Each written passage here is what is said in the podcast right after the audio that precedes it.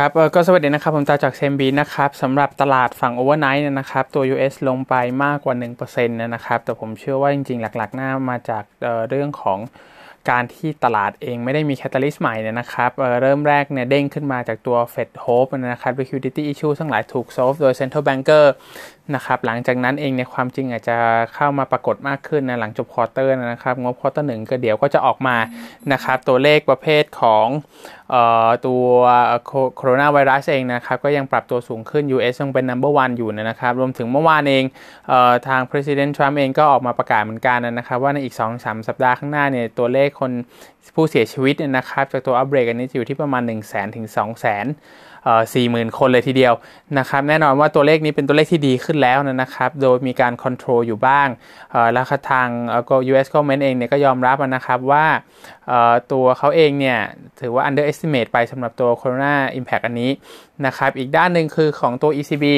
นะครับอบอกให้กับทาง European Bank ทั้งหลายนะครับไม่จ่ายดีเวเดนในปีนี้นะครับ at least ภายใน ปีเดือนออกโทเบอร์ปี 2020นะครับ เนื่องจากว่าต้องการให้แบงก์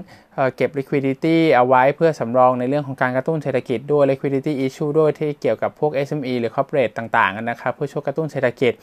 แบงก์ที่จอยตรงนี้ไปแล้วเนี่ยมี Unicredit ABN AMRO ING แล้วก็ Rabobank Bank of Ireland นะครับรวมถึงทางเซลของเราฝั่งฮ่องกงเนี่ยก็พูดถึงด้วยเหมือนกัน ก็จะมีตัว HSBC กับ Stand Chart นะครับที่ อาจจะ follow protocol คล้ายๆกันนะครับเเรื่องของการไม่จ่าย dividend สุดท้ายในเรื่องของ liquidity issue ยังเป็นประเด็นอยู่นะครับ ทางเฟดเนี่ยมีการเปิด window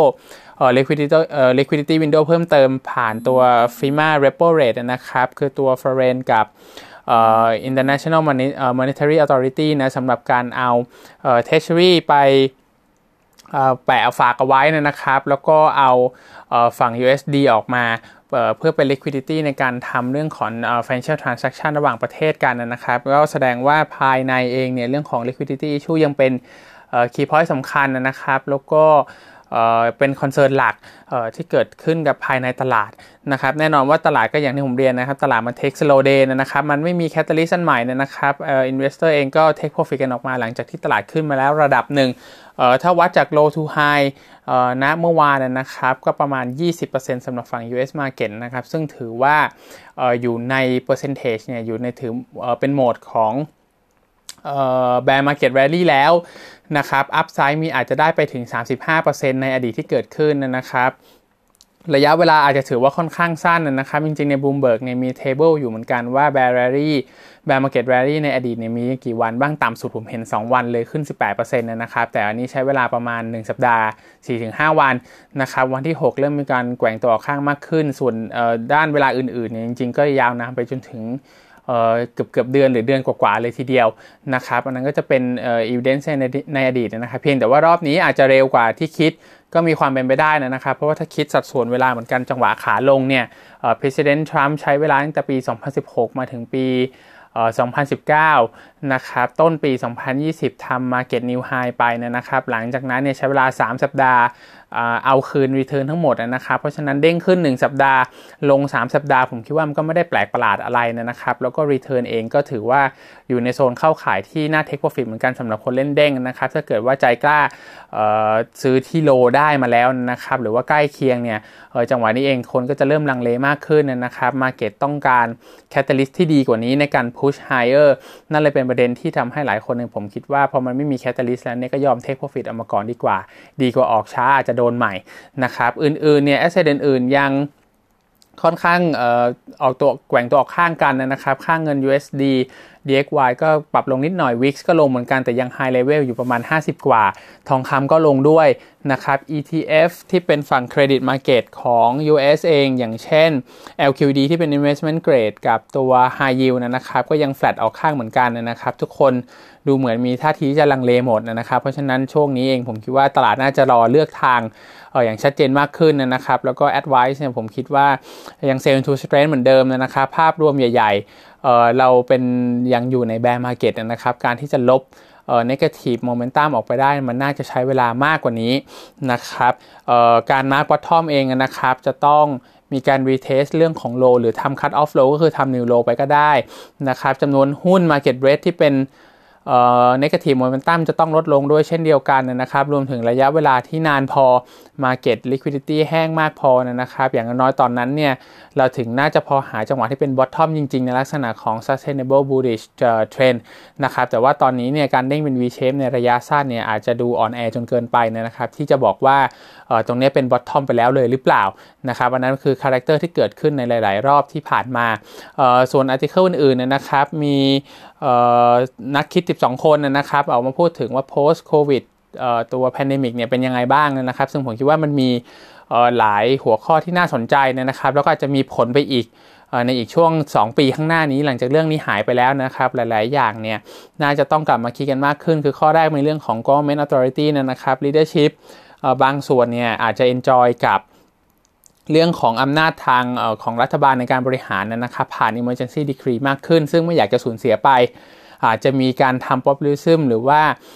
การบริหารงานอื่นๆนะครับที่พยายามให้เข้าทางมากขึ้นนะครับ หรือว่าการ manage ต่างๆที่ทำให้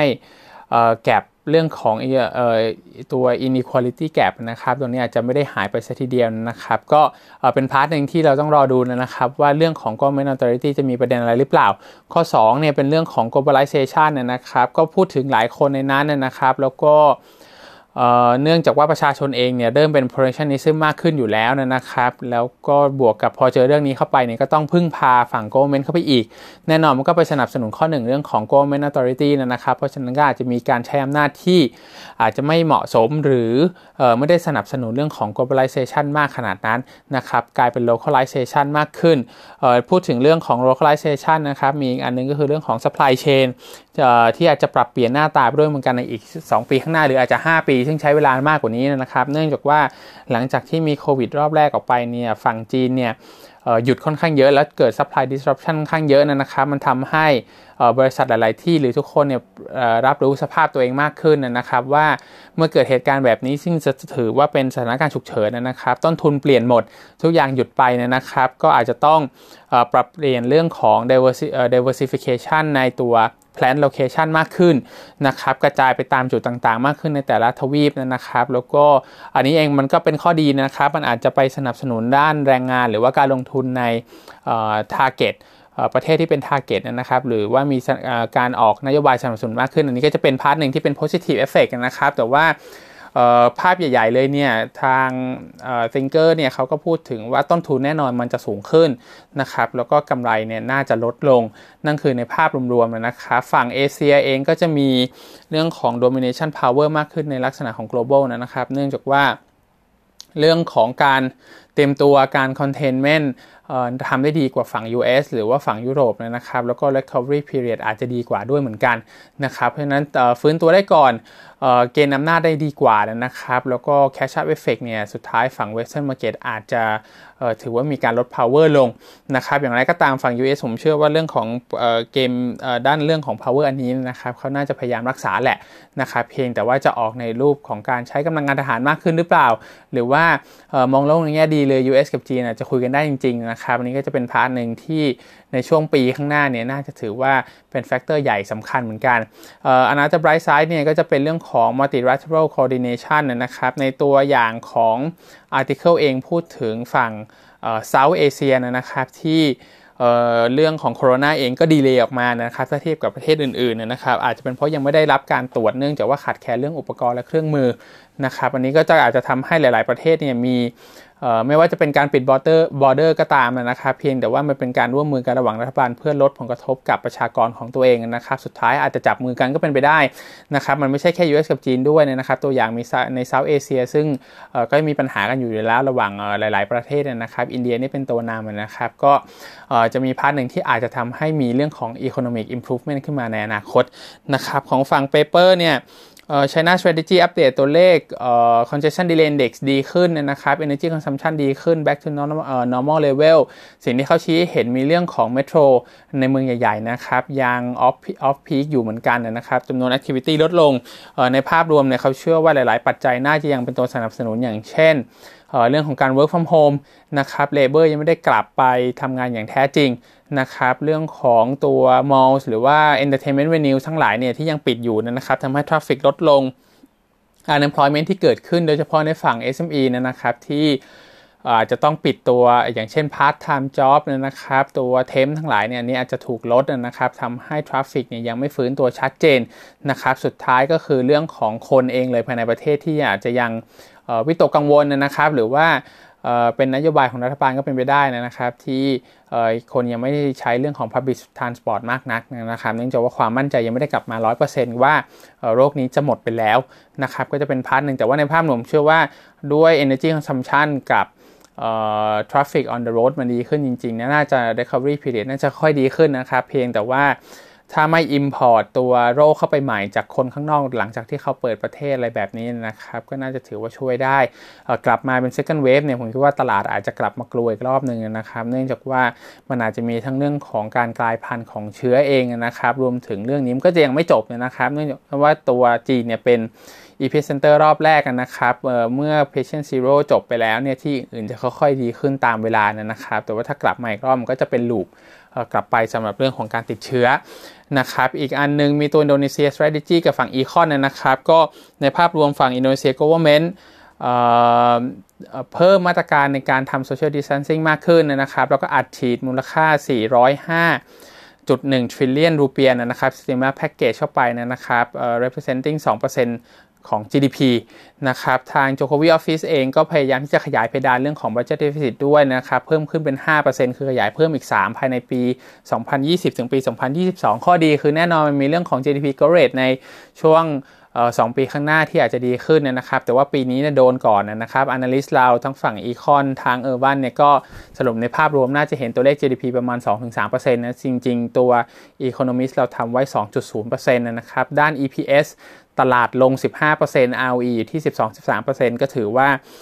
ลงมาให้เยอะพอสมควรเหมือนกันนะครับ อย่างที่เรียนไปช่วงแรกนะการมาร์กบอททอมนะครับ มันใช้ 3 ช่วงเเป็นหลักนะครับ ต้องมีการถอยกลับมาก่อน ตัว momentum negative น้อยลงนะครับ แล้วก็สุดท้ายเรื่องของ time consolidation ที่มัน มีใช้ระยะเวลาระดับหนึ่งนะครับ จังหวะนั้นเนี่ยน่าจะพอหาได้นะปัจจุบันอาจจะยังถือว่าเร็วเกินไปที่จะบอกว่าเป็น bottom แล้วนะครับ ทาง analyst เราออมองว่ามันก็จะมีหุ้นหลายตัวนะครับ ที่อยู่ใน valuation ที่โอเคแล้วนะครับ แล้วก็รวมถึงผมคิดว่ามันเป็น sector ใหญ่แล้วก็มีความเป็น leadership อยู่ด้วยส่วนหนึ่งนะครับ ถ้าเกิดตลาดรอดแล้วจริง ๆ เรามี bottom แล้วเนี่ยหุ้นเหล่านี้ลงตามตลาดด้วยเนี่ย ในของฝั่ง investment fund เองเราก็ต้องการ big cap เหมือนกันนะครับเป็นเรื่องของ fund flow ที่ดีขึ้น กลุ่ม banking ก็จะเป็น part หนึ่งที่ได้ประโยชน์เรื่องของ Index เข้าไปนะครับ มี BBCA BMRI แล้วก็ BBRI นะครับสำหรับแบงก์3ตัวที่มีทั้ง Quality บวก ตัวใหญ่พอนะครับแล้วก็ value น่าจะกลับมาได้ค่อนข้างชัดเจนนะครับเออวันก็เห็นตัว ASI Astra นะครับเป็นอีกตัวหนึ่งที่อยู่ใน target ตรงนี้นะครับแล้วก็ Yasa m a g a ที่เป็น another strong name เหมือนกัน ส่วน paper รายตัวนะครับมี HMSP ของอินโดนีเซียนะครับ Patricia อัปเดตออกมาตัว net profit ปี 2019 เนี่ย บวก 1% year on year นะครับ quarter 4ลบ 8% sales volume เนี่ย ลง 20%ปีนี้นะครับ แล้วก็ทาง Patricia คิดว่า net profit เนี่ยน่าจะติดลบ 26%เยียร์เยียนะครับ ข้อดีคือ high cash นะครับ dividend yield ประมาณ 8%ณปัจจุบันนะก็ offer value ในเรื่องของ yield ให้นะครับ target price 2,100 รูเปียจากเดิม 2,200 ถัดมามีตัว Singtel นะครับ Singtel เนี่ย target price ของฟุงอยู่ที่ 3.4 นะครับ มีการ selling asset 2 ตัว มีตัว HOOQ นะครับ ที่คิดว่าคงจะไปไม่รอดแล้วนะครับ ก็ทำให้ตัว drag ในตัว digital life business unit เนี่ยลดลง net loss เนี่ยประมาณต่อปีที่เป็น annualize 85 ล้าน Singapore dollarนะครับก็จะมี operation ตรงนี้ที่จบไปหนึ่งอันอีกอันหนึ่งเป็นตัว Optus Tower นะครับ Australian เนี่ยมูลค่าเนี่ยสอง billion Australian dollar นะครับเป็นการประมูลในช่วงครึ่งปีแรก แน่นอนว่าวันเนี่ยมีโอกาสเปลี่ยนเนื่องจากเรื่องของโควิดนะครับน่าทำให้ทุกอย่าง delay ข้อดีก็คือลด constraint ในตัว balance sheet ของทาง Singtel เองนะครับแล้วก็ debt to EBITDA เนี่ยจะปรับลดลง จาก 2 เท่าเหลือ 1.7 เท่านะครับคัด EPS ลง 2-4%นะสำหรับซิงเทลนะครับก็ให้ Impact เรื่องของ roaming ที่ลดลงนะครับ เรื่องของ outlook ในฝั่งสิงคโปร์เองเหมือนกัน แล้วก็เรื่องของ FX currency นะครับ adjusting value เรื่องของฝั่ง holding ไปแล้วนะ ไม่ว่าจะเป็นพวก InTouch อะไรแบบนี้นะครับ สุดท้าย target price ลง 8%เหลือ 3.4คิดเป็น EV to operating free cash flow เนี่ย 14จุด 2 เท่านะครับยิว6.9%ก็เป็นอนา t ต e r yield play เหมือนกันนะครับถือว่าเป็น high conviction สำหรับตลาดสิงคโปร์สำหรับฟุงตัวสุดท้าย Tenaga นะครับอัปเดตเรื่องของงบโทษครับตัวโมเดลลิ่งนะครับหลังจากที่มาเลเซียเองประกาศออกมาเรื่องของ electricity subsidy นะครับก็มีตัว CSR โปรแกรมที่จ่ายเยอะขึ้นนะครับแน่นอนก็ทาง analyst เราปรับ EPS ลง 0.4 ถึง 2.1% target price เท่าเดิม 14.3 นะครับในภาพรวมเนี่ย sensitivity เนี่ยนะครับก็ ถ้ามีตัวเลข electricity demand ลดลงจริงๆเนี่ยมันก็ค่อนข้าง direct impact แบบ1ต่อ1เลยสำหรับในหลักเปอร์เซ็นต์นะครับถ้าในของตัวเทียบกับตัว Tenaga นะครับ แต่ว่าในความเป็น defensive ด้วยความเป็น plant power plant เองเนี่ยก็อาจจะเป็น part หนึ่งที่ทำให้ earning visibility defensive character เนี่ยทำให้เขา outperform ตัว KLCI index นะครับ ก็วันนี้มีเท่านี้ครับขอบคุณครับ